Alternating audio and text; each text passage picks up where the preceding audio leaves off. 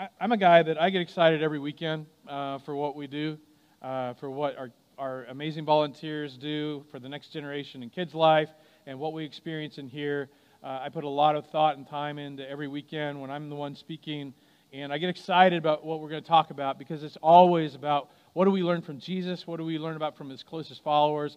What do we learn from Scripture? Um, something that's meaningful that we can apply to our life because it's more than just heaven when we die. It's what we can experience in this life.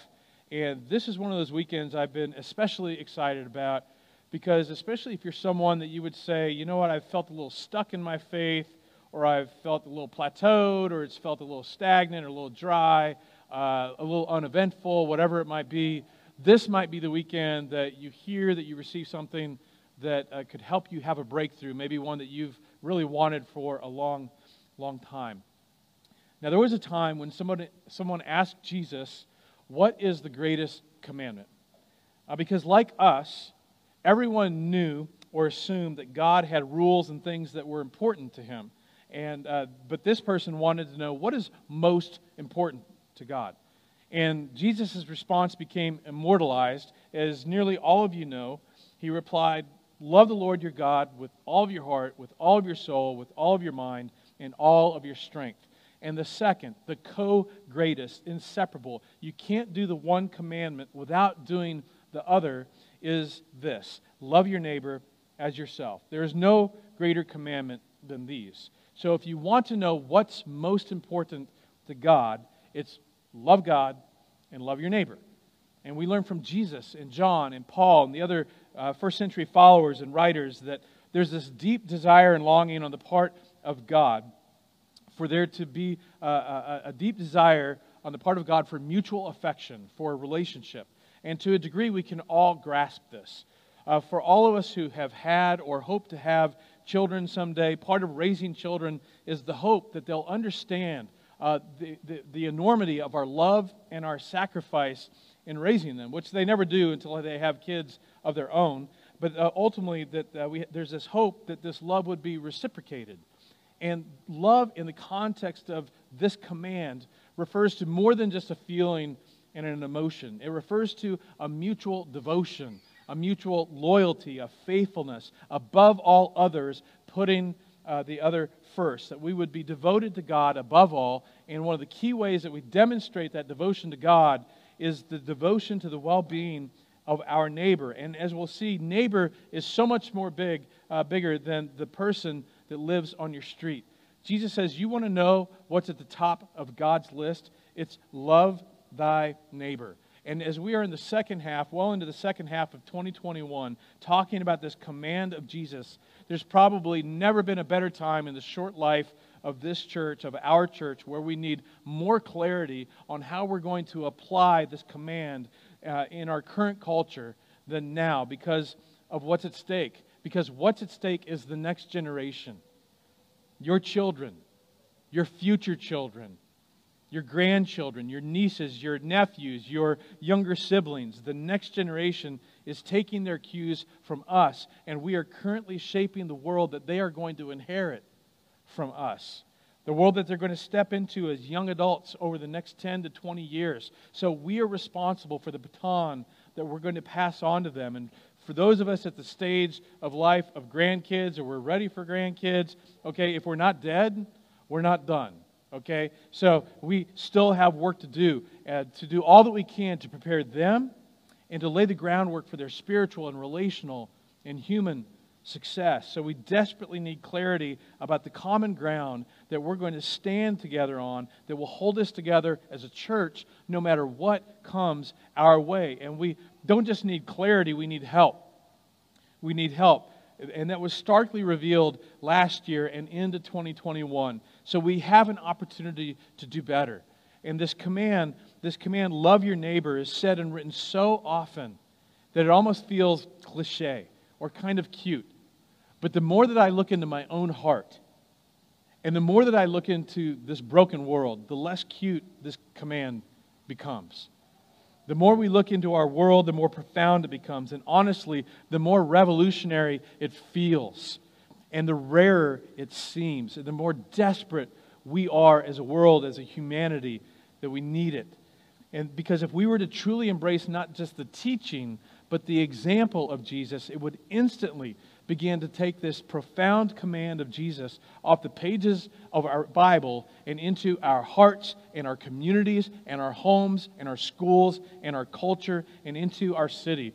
Four weeks ago, Dr. Don Davis, I love that man, he gave a powerful message that identified that every person, every person, every person is, that you're ever eye to eye with is someone for whom Jesus died which makes them valuable beyond measure because the value of something is defined by what someone is willing to pay for it. And what God was willing to pay for you and every other individual you cross paths with the people you love, the people you like, the people that annoy you at 20 different levels was the life of his son. And we are called to embrace this simple world changing truth that everyone is someone whom God made and for whom Jesus died. And we're called to carry that truth into every situation, in every scenario. The price tag for that person you love and the person that offends you at 15 different levels was the precious blood of Jesus the Christ. But while that is a great and lofty perspective, what are we supposed to do with that? It's important to God. It's top of his list, but how does that tangibly play out? What is our next step? And to answer that, the passage that we're going to look at, look at today is found in, in the Gospel of the historian Luke. And in this instance, Jesus is talking to a crowd, and the question of what's important to God comes up. And you should know that the question didn't just come up once or twice, this would have come up many, many times because this is our question as well. And as he did everywhere he went, Jesus affirms the greatest commandment love God and love your neighbor. But this time, there's a smart guy, an expert in the Jewish law in the crowd. He had likely heard Jesus teach on this before, so he's had time to prepare, uh, he, to think through a strategy because he wants to spar with Jesus. Because if he can be the guy that takes Jesus down, he's going to be a rock star among his peers because most of these guys hated Jesus and they did all that they could to trip him up. So instead of letting Jesus off the hook with such an easy answer, he has a follow up question. But before we are too harsh on this guy that asks this question and make ourselves a hypocrite, we have to acknowledge that his question is our question. Because just like him, we want a loophole. We each want a justification to pick and choose those who we love, like, and serve. We just do. We all want that because this whole love God, love your neighbor thing, it just sounds so nice and warm and fuzzy until we actually have to do it. Because if we're honest, we are surrounded by people who seem impossible to love, right? I mean, the way they look, their values, their political leanings, their posts on social media, they're lazy, they're workaholic, they're too skinny. They clearly don't care enough about their bodies. Their families are going to have to take care of them. They're greedy. They're unmotivated. They're black. They're white. They're brown. They're illegal. They're too loud and arrogant. They're too quiet and judgy. They're Democrat. They're Republican. Did I get everyone? There are just certain people or certain perceived categories of people that for you, you find it difficult, if not seemingly impossible, to like, let alone love. So, this guy's question, it's our question.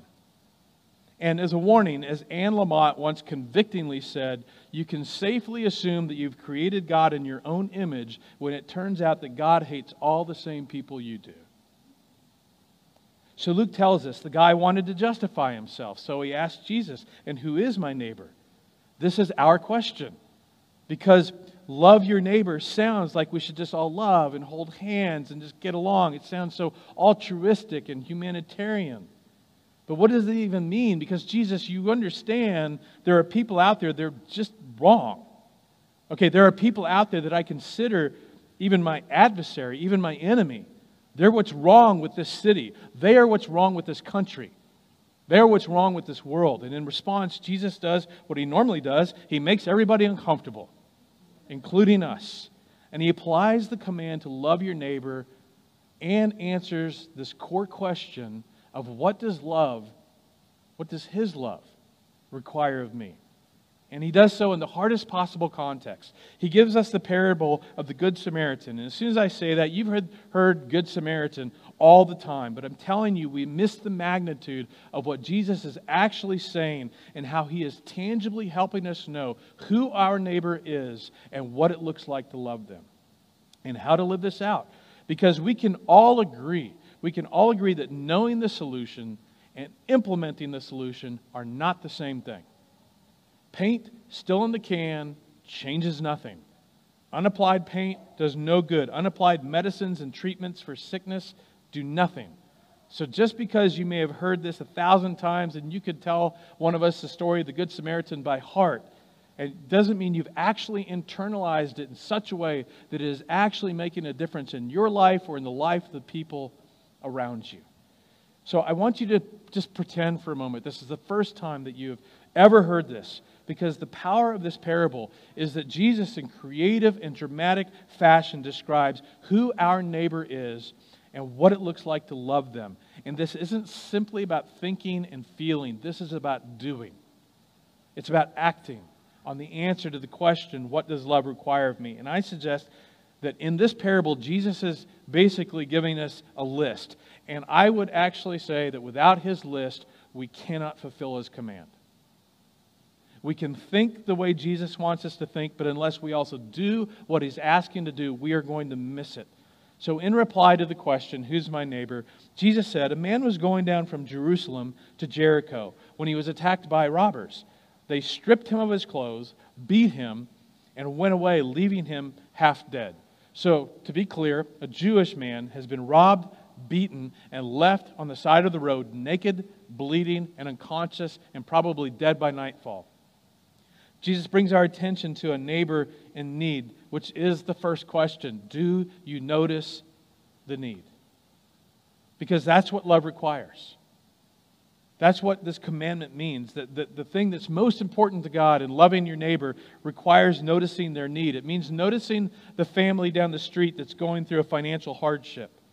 It means noticing the coworker who lets slip that a family member is sick or struggling. It means noticing the friend of your kid whose parents are getting divorced or one of your students. It means noticing kids in our school system that are having a food scarcity. It means noticing the homeless people that are by the, side, by the side of the road again and again and again. It means noticing kids, uh, for us as a church, it's been noticing the need uh, uh, that is so basic that most of us just take it for granted the ability to have clean clothes so that we don't stink or don't look dirty. It's also been through our partnership, as I mentioned, through with ICT SOS, noticing those who are practically invisible in our community because they are being baited into or groomed for or are, are already trapped in sex trafficking and horrific sexual abuse.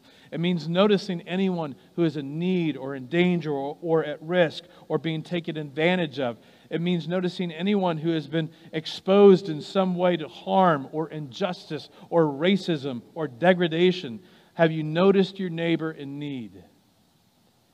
Maybe still reeling from the impact of the pandemic.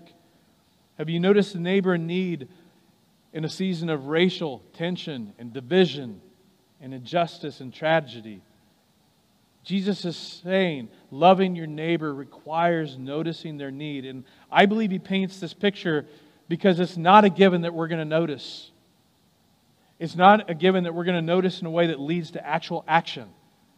It's not a given that we're going to notice uh, now, not in our day, and evident, evidently not in their day either. He continues the story. A priest happened to be going down the road at the same time. Thank God. And when he saw the man, he passed by on the other side. A, a, priest in their day was a religious leader who made sacrifices for the sins of the people. He was someone who mediated their relationship, the relationship between the Jews and God at the temple. He was a shepherd, he was a guide, he was a teacher, he was a good man. I mean, his whole job was just be good, be good all the time.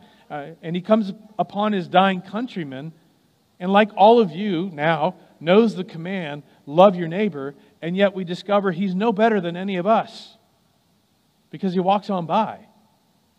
Now, perhaps it was because he had urgent business for God at the temple. Perhaps it was because he thought the man was already dead and in their law, if you touched a dead person, you were ceremonially unclean for a substantial amount of time and unable to serve in the temple. I mean, perhaps it's because he figured out someone figured someone else more qualified would come along any minute. We don't know why, but he walked on by.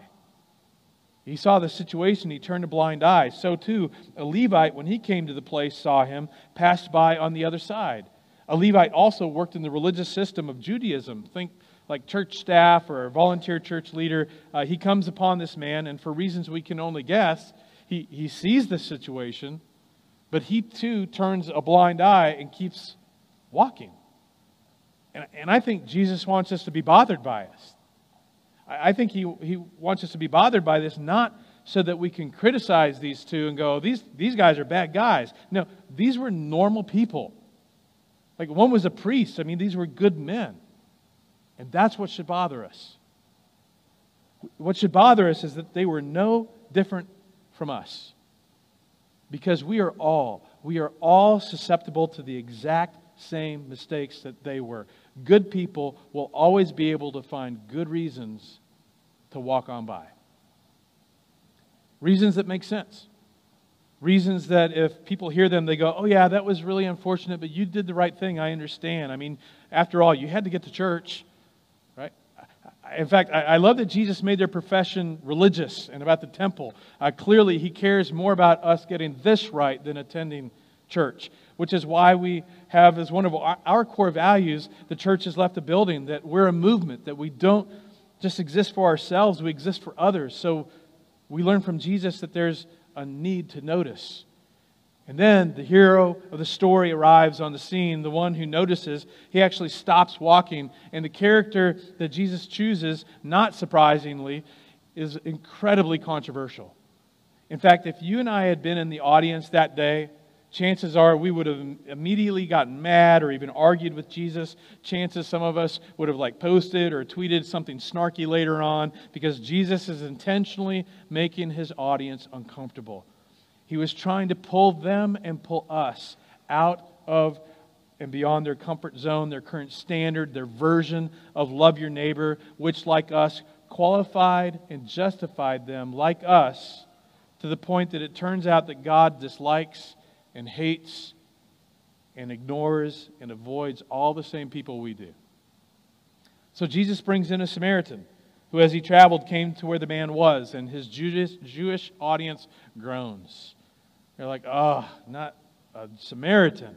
And the frustration, the arguments begin to rise and form in their mind. I mean, we know this guy, he's going to get it even more wrong because Jews and Samaritans were not friendly neighbors. Their bad relationship had been going on for centuries. It went all the way back to when Israel split between a northern and a southern kingdom. In the ninth century, King Omri uh, made Samaria the capital of the northern kingdom of Israel in opposition to Jerusalem, the southern kingdom of Judah. A conflict, a national divide became a spiritual divide, which, uh, when they erected a temple to, uh, in Samaria to Baal, who became the center of idolatry, and this is, was in defiance to the temple and the priesthood in Jerusalem. Then the national and spiritual division became a racial division because Assyria invaded the northern kingdom, and then the Jews living in Samaria intermingled, intermarried with their captors, and their pure Jewish blood became tainted with the blood of foreigners, and they became known as the Samaritans. And I tell you this so that you understand the mess that Jesus has created in the story. I mean, this is centuries of resentment and conflict and political and racial division and prejudice if only Jesus could tell a story that was relevant to our times. The context of Jesus' illustration of what it means to love your neighbor is filled with national, spiritual, and racial division. Why? Because he wanted us to understand the second profound truth of loving your neighbor, what love requires. It begins with a need to notice, but then there are barriers to break through. I mean, think all the barriers that the Samaritan had to break through to help his Jewish neighbor. He had to break through the barriers of comfort. I mean, he was busy. All right? He was on his way somewhere. He had plans and commitments and deadlines, but he chose to put those on hold and stop. I mean, the guy is bleeding and sweaty and dirty. Ew. I mean, he, he had to break through all social norms. I mean, did I mention he was naked and unconscious? If I come upon you like sweaty, naked, bleeding, I'm at least getting a towel or blanket, something, okay? Uh, he had to break through barriers of patriotism. Like, hey, we are enemies. You're what's wrong with this country. He had to break through barriers of religion. Like we, we believe two very different things. He had to break through barriers of status. Like all you Jews, you think you're so much better than us?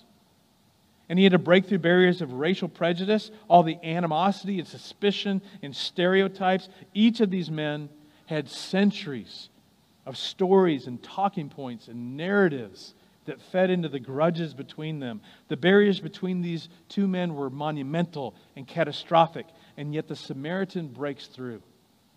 Jesus says the Samaritan, as he traveled, came to where the man was, and when he saw him, he took pity on him. So three men walk by, only one loves his neighbor. Not emotionally or necessarily with felt affection, but one who actually did what love requires. And it was the one who was willing to notice the need and break through every barrier. And so, my question for you is what barriers, what barriers have kept you from loving some of your neighbors? From doing what love requires?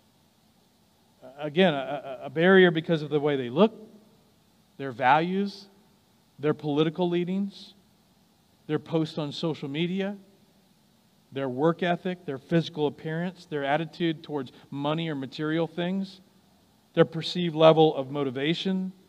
They're white, they're black, they're brown, they're illegal, they're immigrant, they're too loud and arrogant or too quiet and judgy. They're Democrat, they're Republican, who they supported or voted for in the last election, their position when it comes to face mask and vaccines. I'm meddling now. Too close to home? Listen, we all, we all have barriers and features and factors that, if left unchecked, will cause us to minimize and villainize others that think different or are different from us. So, what that means is your takeaway is you are a bad person. Okay, you just are. You're all bad people. There's no hope. Let's pray. That's not what it means, okay? You're probably an awesome person, probably way more awesome than me. Because remember, the priest and the Levite, these were good men. These were good men, but they had barriers, and that was Jesus' point. He's telling us a story because he tends, intends for us too to identify and call out the barriers in our lives that are keeping us from loving some of our neighbors the way that God wants us to. So, what are they for you? Because until you know what they are, you can't break through them. And I would suggest from personal experience that you just name them. And as a heads up, for most, the greatest barrier to loving our neighbor is usually our baggage, not our bank account. And this is very true of me. It's usually connected to a painful experience that we've had in the past. A painful experience maybe a loved one of ours had in the past. And then when we see or hear certain things in other people, it just picks at that scab. It just picks at that wound and makes our blood pressure and our adrenaline go up. So, this isn't that we can't find the physical or the financial resources to help our neighbor. Rather, the greatest challenge is usually just breaking through our own personal baggage.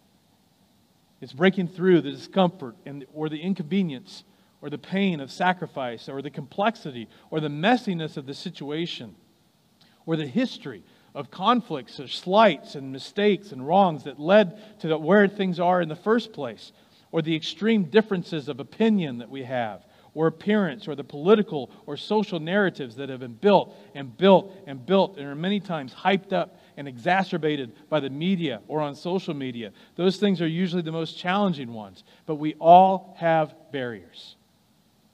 We all have barriers. But if you're going to love your neighbor, as Jesus is commanding us to do with his brand of love. It requires breakthrough, noticing the need, breaking through barriers, and finally, and most importantly, and most powerfully, is there's a price to pay. There's a price to pay for what love requires. That's exactly what the Samaritan does. He went to him and bandaged his wounds, pouring on oil and wine. Then he put the man on his own donkey, brought him to an inn, and took care of him. The next day he took out two denarii, or two days' wages, gave them to the innkeeper. Look after him, he said, and when I return, I will reimburse you for any extra expense that you may have. He noticed the need. He broke through the barriers, and then he paid the price for his neighbor's healing. Not only did he dip into his own resources on hand, his own medical supplies, but he put him on his own mode of transportation, took him the time to take him to the nearest inn, took care of him all evening, through the night, into the next morning. Then he opened up a tab in the morning, says to the innkeeper, Whatever you got to do, you do. You can put it on me. And guys, that's the final thing that we're called to do. That's the final piece to loving your neighbor. It means paying the price. And as we've said here many times, grace is free, but following Jesus, if you're doing it right, it's going to cost you something eventually. Just like God's love for us. What God's love what his love required of him was that when we were in dire need and at the same time his relational and spiritual adversaries, he paid the ultimate price. Our healing cost him. Each one of us is called to pay the price for our neighbor's healing. And I imagine at this point, Jesus' audience is just silent and feeling convicted as they think through the neighbors in their life, people that they had already determined not my neighbor. And then Jesus asked a simple question Which of these three do you think was a neighbor to the man who fell into the hands of robbers? And the expert in law replied, the one who noticed the need, who broke through the barriers, who paid the price, the one who had mercy on him. And then Jesus told him these four powerful words Go and do likewise. You, you want to know what's going to get the command of love your neighbor off the pages of the Bible and into our hearts, in our streets, in our schools, in our homes, in our culture, in our city, going and doing likewise, doing what love requires, not just knowing it. Committing to a course of action, resolving to be a person who notices the need, who's willing to face the awkwardness and the uncomfortableness comfortableness of breaking through the barriers and paying the price for our neighbor's healing. This is so powerful and it's convicting because it's so simple, yet it can create such an internal conflict for us. That's all of us. Yet, whether you're a Christian or not, or a church person or not, I mean, don't you want this for your life? For your community? For our community? I do. And, and, church, I mean, if you're part of our church, I mean, this is for us. This isn't a hypothetical or a suggestion or some noble idea. This is who Jesus called us to be. If you're a Jesus follower, this isn't about some ideal that we read in the Bible and go, that's the, man, that's really powerful. No, this is who we're supposed to be. This is how people are supposed to experience us. No matter what's going on in our life or what's going on in the world or what we're facing as a culture, because the world and the culture are deeply flawed and broken, because it is made up of humans who are deeply flawed and broken, including and maybe especially the human we see in the mirror. And Jesus tells us that we get to be a light in this dark world, a light of what could be and what is to come, where every division and every barrier will be fully eradicated and eliminated from existence. That day will come. But until then, the Good Samaritan isn't a story to describe heroes, it's a term that became coined to describe his followers. It's us, it's who we are. We're the people who see the need, who are willing to break through all kinds of barriers and pay the price because it's what God's love, what love for God and love for our neighbor requires, whether we get thanks or not. I mean, do you know what happened to the guy who was beaten nearly to death? Neither do I. We don't know. Maybe he and the Samaritan became best of friends. Maybe they never saw one another again, but that's not Jesus' point. Jesus' point is this is who we are, or at least it's who we're supposed to be. Like when that fellow student or that coworker or that family on your street's going through a real struggle and everyone else is walking by, we stop. We notice, we stop, and if need be, we pay the price because that's what love requires. How can I help? What do you need? What can I do when that coworker lets slip that a family member has gotten really sick or is struggling, everyone else is walking by, and, and maybe they're walking by because that, that coworker is a jerk. Okay, normally they're just a pain in everyone's butt. Or they're weird or they're annoying that we stop and we pay the price. Hey, that's tough. What do you need? What can I do for you? When a father of one of your kids' teammates or student gets that terrible diagnosis and people are like, oh man, that's tough. You know, got to go. Because we're busy. We're all busy. And we just assume that they have a support system. And besides, they're not really someone I'd hang out with on a regular basis. And then we end up no better, no better than the priest and the Levite, super religious. And life just tempts us to do that. But if we're following Jesus, he didn't just say this with his words, he lived it. I mean, if you've ever really considered it, his entire ministry was constantly stopping into towns and getting face to face with people. And his message over and over again was what? The kingdom of God has drawn near. God knows. God has noticed. He is not distant, He is near you. He is not indifferent to your struggle. Even if you've never once turned your heart or your eyes or your mind towards Him, He, he is in love with you.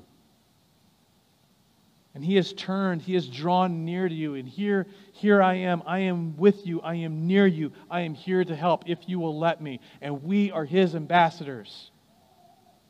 The people, when they are with us, they should feel His nearness. What do you need? What can I do? We're the people that begin to make friends who look and think very differently from us. Build relationships. We get into the mess. We join the efforts. We pay the price for our neighbor's healing. If it's an area, especially like in the area of social justice or racism, and we don't understand, then we educate ourselves to understand and we speak up when we need to. We lean into whatever needs to be done. We don't wait for someone else. No, we're the church. We're the Jesus followers. This is our fight. This is our calling. It is who we are. It is who we are supposed to be. We lean into whatever work needs to be done. We don't wait for someone else. And this is really important. I'm not saying that there is a specific way that you need to do it. You don't need to be like me. You don't need to be like him or her or any other specific group of people. It, it, that's the beauty. That's the beauty of the Jesus movement. That's the beauty of being a part of a body where every part is different and does different things.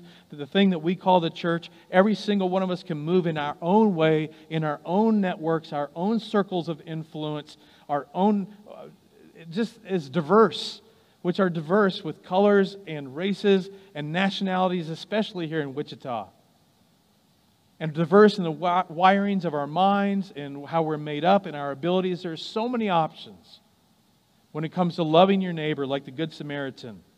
And the good news, it's usually far simpler than we make it in our mind. But the only thing that is not an option is to walk on by.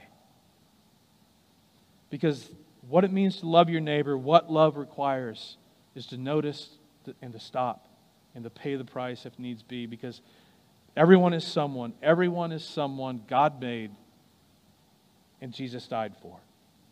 And I'm so humbled. I'm so humbled and proud and happy to be part of a church that this is the core belief that started us in the first place. Is why we exist. We created, we're seeking to create a church with a heart for those who have walked away from or avoided church or God or faith because of past baggage, men, women, and young people who have yet to discover that there is a God who made them and loves them who loves them so much he sent his son to die for them and to help them understand why. It's why I believe that just four years in, we're poised to make such a difference in a world that is so divided and so confused and so wandering. We have an unbelievable opportunity to stay committed to our mission, to our calling as a church, to be spiritual and social change makers, to be individuals in a church that inspire others to put their faith in and trust in and follow Jesus. And imagine, imagine if the church were leading the way in this. And honestly, I think we have some catching up to do. I have catching up to do in respects. But I envision and dream about the day where the church is leading the pack and loving our neighbor in our city. And you, you are the church. We collectively and individually are the church. And so when you leave or you log off today, The church has left the building.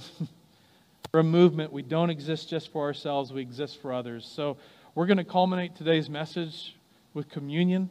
For those of you that aren't familiar with what communion is, this is for followers of Jesus, plain and simple. And it began in a small, dusty upper room with Jesus and his 12 closest followers 2,000 years ago. And the amazing thing is, from that dusty place in Jerusalem, it has been handed down from generation to generation to generation to us today. And it's so deep and rich with meaning and symbolism. I'd like to invite the band to come on up. The Apostle Paul explains communion this way.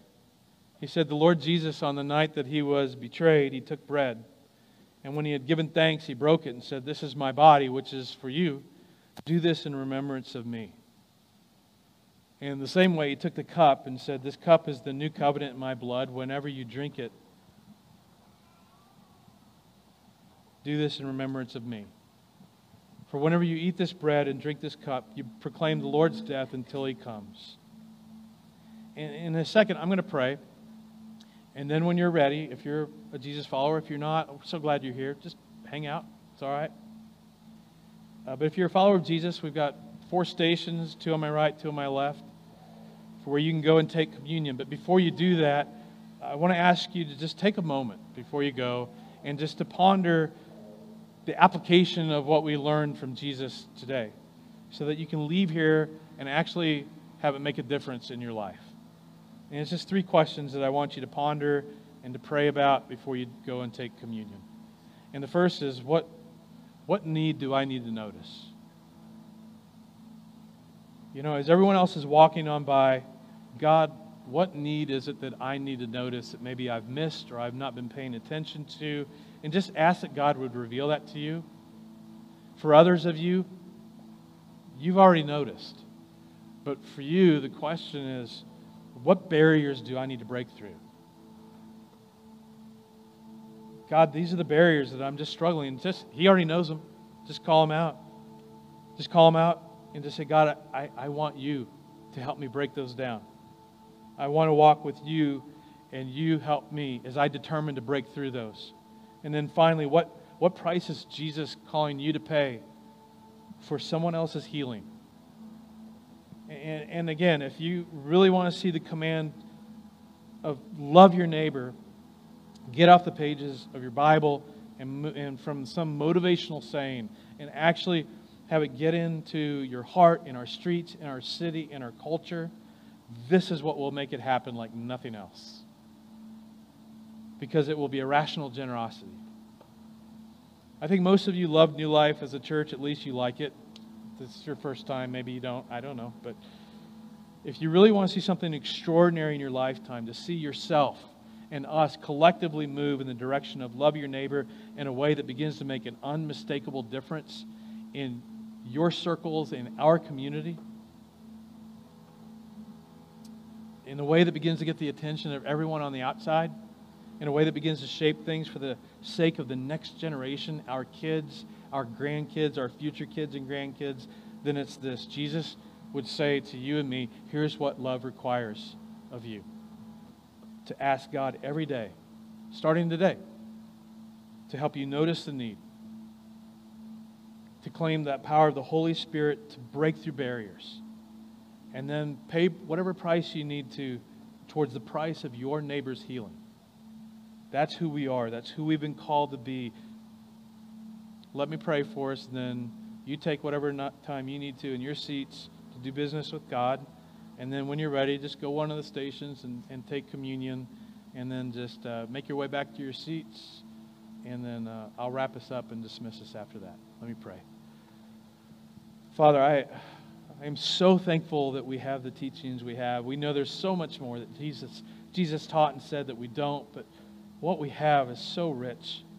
I thank you for this parable. I thank you for this insight from Jesus. And I pray, I pray for all of us because this is so simple, but it is not easy. And especially in our culture right now that is so hostile and divided and cracked and broken, it is so easy for us to just go with that flow. because we all have our own emotions and differences that we're dealing with and our baggage. So I pray for all of us. I pray for all of us that today you'll just give us great clarity on what it is that we need to see clearly and embrace. I pray, God, that you, for everyone, whatever their barriers are, including my own, that you would partner with us in a way that can only happen if you help us to break through those barriers. And that you would give us the courage to open our hands with our time and our finances and whatever it is, letting go of our pride, to pay whatever price it is, big or small.